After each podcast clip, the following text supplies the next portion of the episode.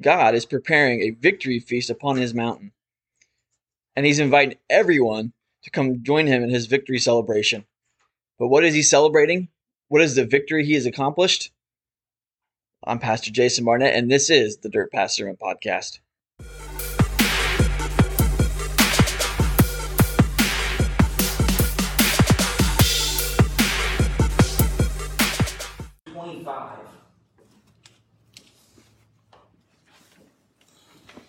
As we've made our way to Easter over the last month or so, we've been looking at Old Testament passages for these moments where God says never again to us. You see, so often during Easter we focus on the New Testament passage, passages, you know, depicting the, the passion scenes and the love of Christ. That's awesome, that's great. But what we have to realize and understand is when the, when the apostles went about telling the world about Jesus in the beginning, they didn't have these gospel stories. They didn't have it written down. What they did, the way they shared, was they would go to these Old Testament passages where God said, never again. And they would use that to tell the story of what they saw and what Jesus did for everyone. And so that's what we've kind of been doing through this, this these past several weeks is kind of following that journey. And so our passage today has us in the book of Isaiah, and this is a, this is a passage with a message of hope for a people that were in the middle of a very dark situation. A, a, it's a group of people that are looking for a reason to have hope because death and hardship surrounded them. I don't know about you, but I feel like this passage is still relevant for us today, in our time. That message of hope that Isaiah penned for, for God's people is still relevant to us now. So, Isaiah chapter 25, and we're going to read verses 6 through 9. It says, On this mountain, the Lord Almighty will prepare a feast of rich food for all peoples, a banquet of aged wine, and the best meats and the finest of wines. On this mountain he will destroy the shroud that enfolds all peoples, the sheet that covers all nations. He will swallow up death forever. The sovereign Lord will wipe away the tears from all faces. He will remove the disgrace of his people from all the earth. The Lord has spoken.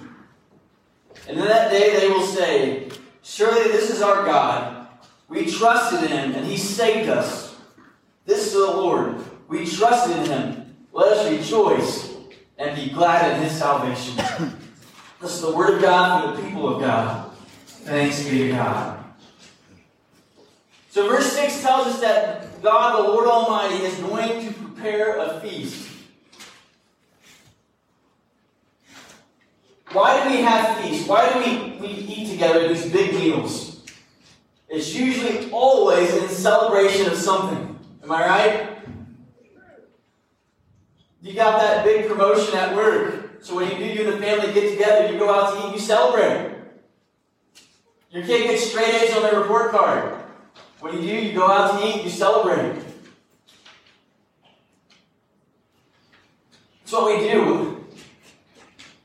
We get together and we eat. Now, the ancient world, whenever a major battle was won, whenever a war was fought, and one side emerged victorious, they would always sit down and have this ginormous feast to celebrate the victory. So God is, God is, is throwing this feast and sparing no expense to celebrate his victory of something. He gets the best meats. And he gets the best non-Nazarene approved beverages he can find.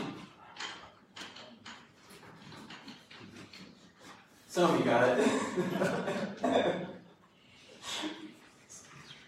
he doesn't spare any expense because why? Because God has done something amazing and incredible, and it is something that should be celebrated, something that should be rejoiced over. And God isn't throwing this feast just for himself. He's not doing it to just pat himself on the back. No, God is having this feast and inviting everyone to come participate in his victory celebration. See, it says there in verse 6, it says, a feast of rich food for all peoples. So he is inviting everyone from everywhere to come to his table and celebrate with him his victory.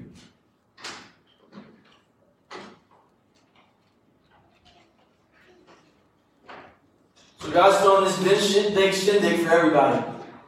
Why? What, what, what, did God do that was so great that, that we should that He wants everybody to come and party with Him about? It has to do with this, this, this article of clothing that's talked about verses 7 and 8. It talks about this shroud that enfolds all people.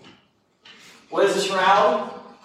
Well, it is, it's a commonly used article that is clothing that is placed over the head of a person who is condemned to die. They they, the bag is placed over their head, and they, are led, and they are led to their place of execution. So that way, one, they, don't, they, they are not able to get a good grasp of their surroundings. They're unaware of everything that's happening around them in preparation for the moment that, that they're coming to.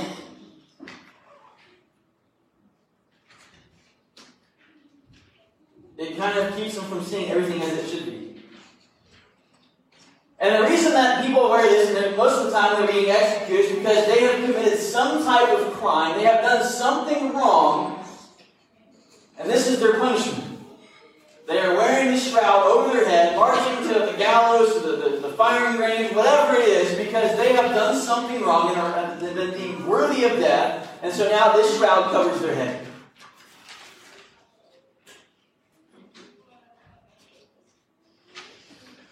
So here in this passage, this, this death shroud, this shroud, this, this, this, this tool of death,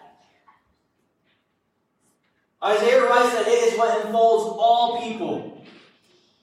Every single person is covered with this death shroud. Wearing this shroud over their head, walking to the moment of their execution.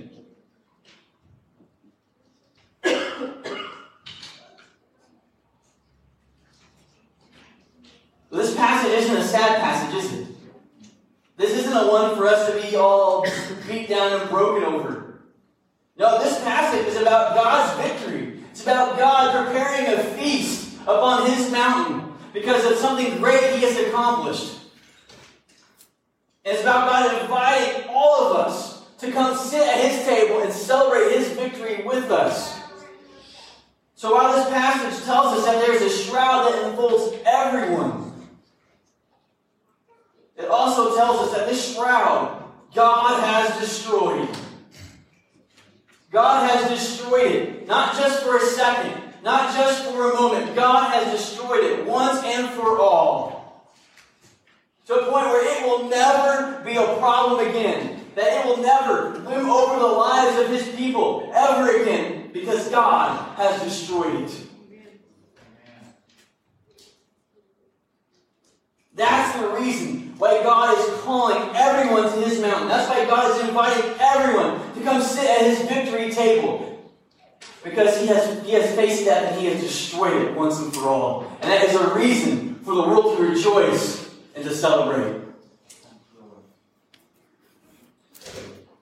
Verse 9, so verses 7 and 8, 6, 7, 8 tell us what God is doing, and it tells us why God is doing it. And verse 9 Isaiah, Isaiah is telling his fellow countrymen this is how they are to respond. Death, the shroud that covered over all people. God has destroyed and invited them to a place of celebration to rejoice over it because God has set them free from the greatest enemy that humanity has ever faced. Let's face it, we have faced a lot of challenges in the history of humanity, haven't we? We've faced a lot of terrible things, terrible works of darkness. But there's one that we have never been able to defeat. We've, we've found ways to prolong it. We've found ways to try and put it off. But there's one enemy that has always bettered us, and that is death. But this passage is telling us that God has defeated it. That it is no longer, our enemy, that it no longer has any power over us. It no longer has any grip. It, has no, it no longer has any right to dictate how we live our lives.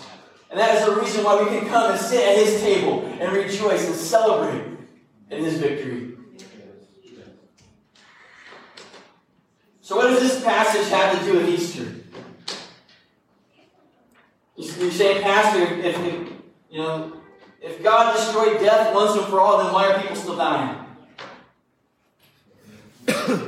Why are they still dying?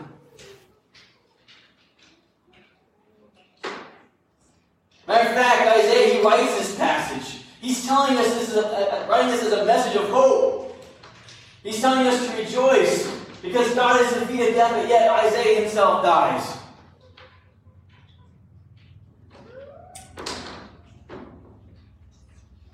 This makes no sense to us because the shroud of death blinds us to the truth. You see, death is the shroud that keeps us from seeing things as they really are. Think about it. If you go, if you take any biology class, they're going to teach you about this, this thing called survival of the fittest, aren't they? And that, that tells us that the only the strongest will survive. Those who are the smartest, the fastest, the most courageous, they will survive. But if you're weak, if you're not smart enough, if you're not good enough, then you're going you're gonna die.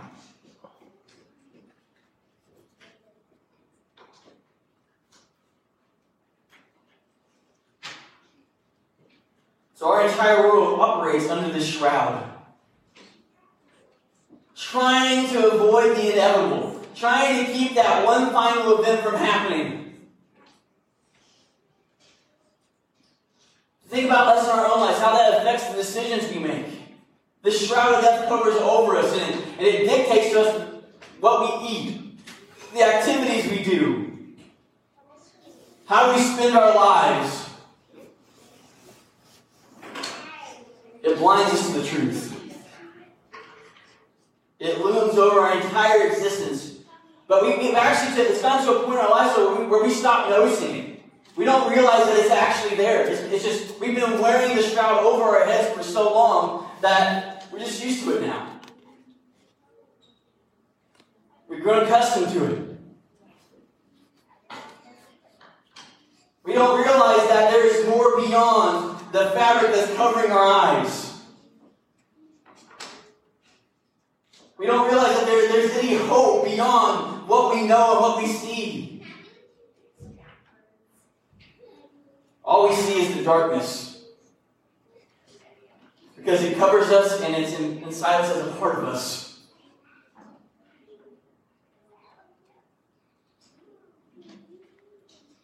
We all know the story of how death came into play, don't we? As Adam and Eve, God created them. He formed, he formed mankind out of the dirt. He breathed his life into them. He set them in the garden with the tree and said, there's, there's, you can eat from anything you want in this garden. I have provided absolutely 100% everything that you will ever need. So the only thing is you can't eat from this one tree. And what they do, they eat from the one tree.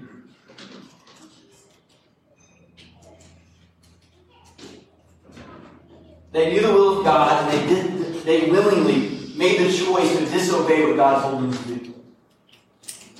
They sinned against God. And because, because God is holy, sin cannot be in his presence. And I've told you guys this before. So often you hear the saying that God is holy, therefore he cannot be in the presence of sin. No, that's wrong. God is almighty and all powerful. God can go wherever he wants to go.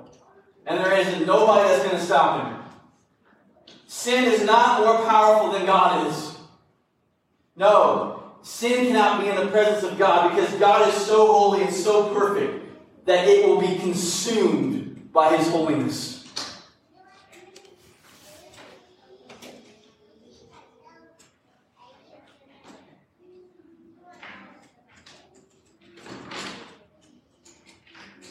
It's because of Adam and Eve's choice that that brought death into the world. That decision to sin is, is what brought this shroud that covers over everything that we do, everything that we are, and it blinds us to the truth of what's really out there, what's really happening.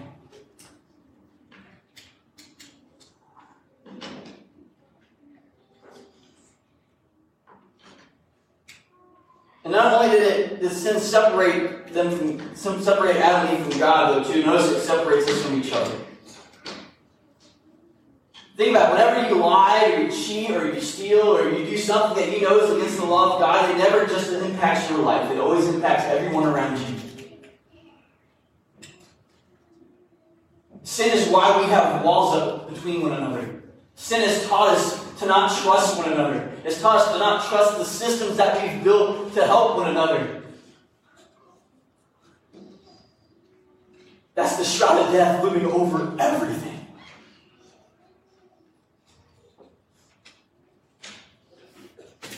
And to make matters worse, death has so trapped and so so inoculated to its existence, a shroud over everything, that we feel like we're trapped and there's absolutely nothing we can do about it. We feel trapped and that there is no way out, that there is no hope, that there's only darkness, and darkness is all that there ever will be. And it leads back to that old theory of evolution that says survival the fittest. I gotta be the strongest while I can and survive as long as I can because once I once once I get to that part where I'm not the strongest, the smartest, the wisest anymore, then then I'm gonna take my last breath and be no more.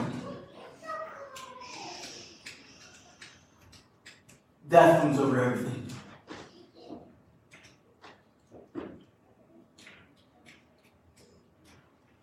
But the passage today, it tells of a time when God is preparing a feast, where He's preparing a feast to celebrate His victory over death, to where that shroud is destroyed, where it no longer covers over everything, where it no longer blinds us from the truth of what's happening around us where it no longer keeps the reality of what's going on from us, where we can see everything clearly for just as it is. Isaiah writes about this time. God's preparing a feast and victory, and he's inviting all peoples to come to him to celebrate. This, this passage tells us of a moment where the shroud ceased to exist and where it is no more. So, when is that time? And what does it have to do with Easter? It has absolutely everything to do with Easter. Absolutely everything. Because that day, that time where death no longer covers over everything, that time where death no longer has any power over us, the day for God's victory celebration is today. It is here and now. Because of what Jesus did for us on the cross. Jesus, the perfect Lamb of God, the Son of God, the great I am, came and died on the cross. So every single one of us here today could be forgiven of our sins.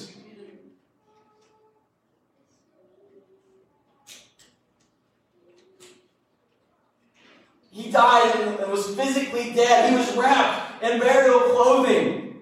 But on Easter Sunday, they went in that tomb, they looked, and they found the, the burial cloth folded up on that, on that, that death bench. And he wasn't there. He defeated death in that moment. So death no longer has any power over us. It no longer has, it has to have the control over our lives. But we have to be willing to repent and believe in him You see, salvation through Jesus is your invitation to God's victory table. You are invited to come celebrate His victory, but you have to repent and believe in Jesus to get in.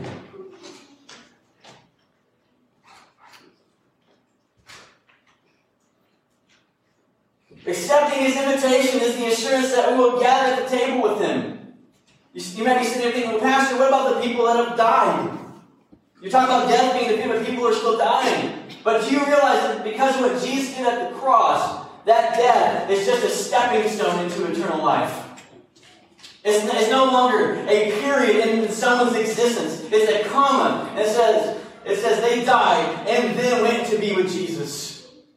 They died and then they went to live forever. They died and then they went up to those streets of gold and found the mansion that God had prepared for them.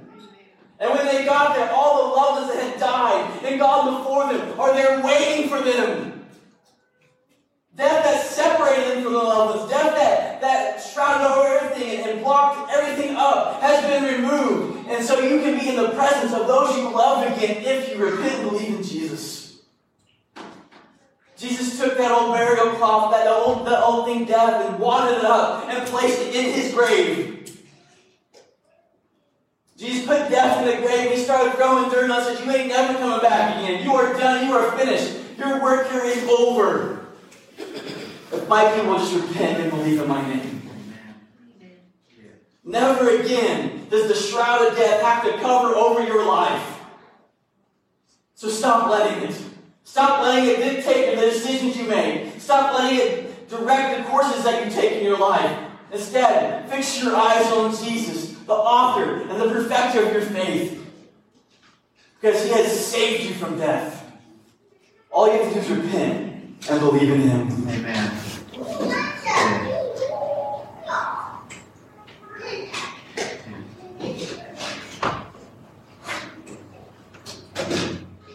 That's why we're here. That's what we celebrate. That's what Easter's all about. It's all about the fact that death no longer has its grips on us. We no longer have to be afraid, but we can live in victory. I'm going to ask everybody to close your eyes and bow their heads this morning.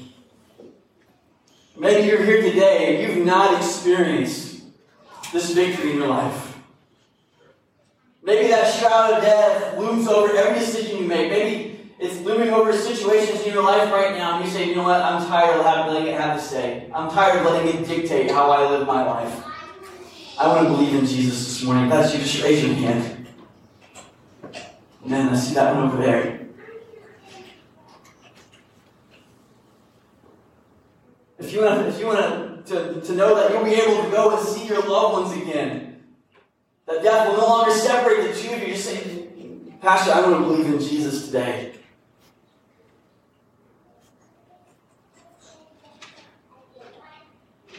Amen.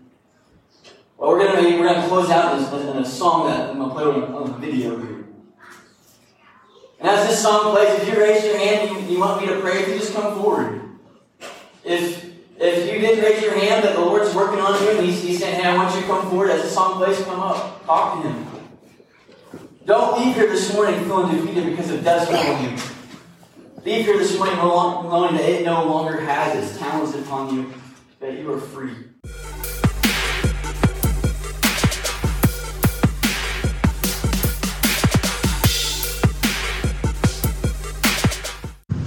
Thank you for listening to this episode of the Dirt Path Sermon Podcast. If you live in or near the Greensburg, Kentucky area, or find yourself visiting our community on a Sunday morning, please join us at 10:30 a.m. Central Time at Greensburg Church of Nazarene, located at 31 Bluebird Lane.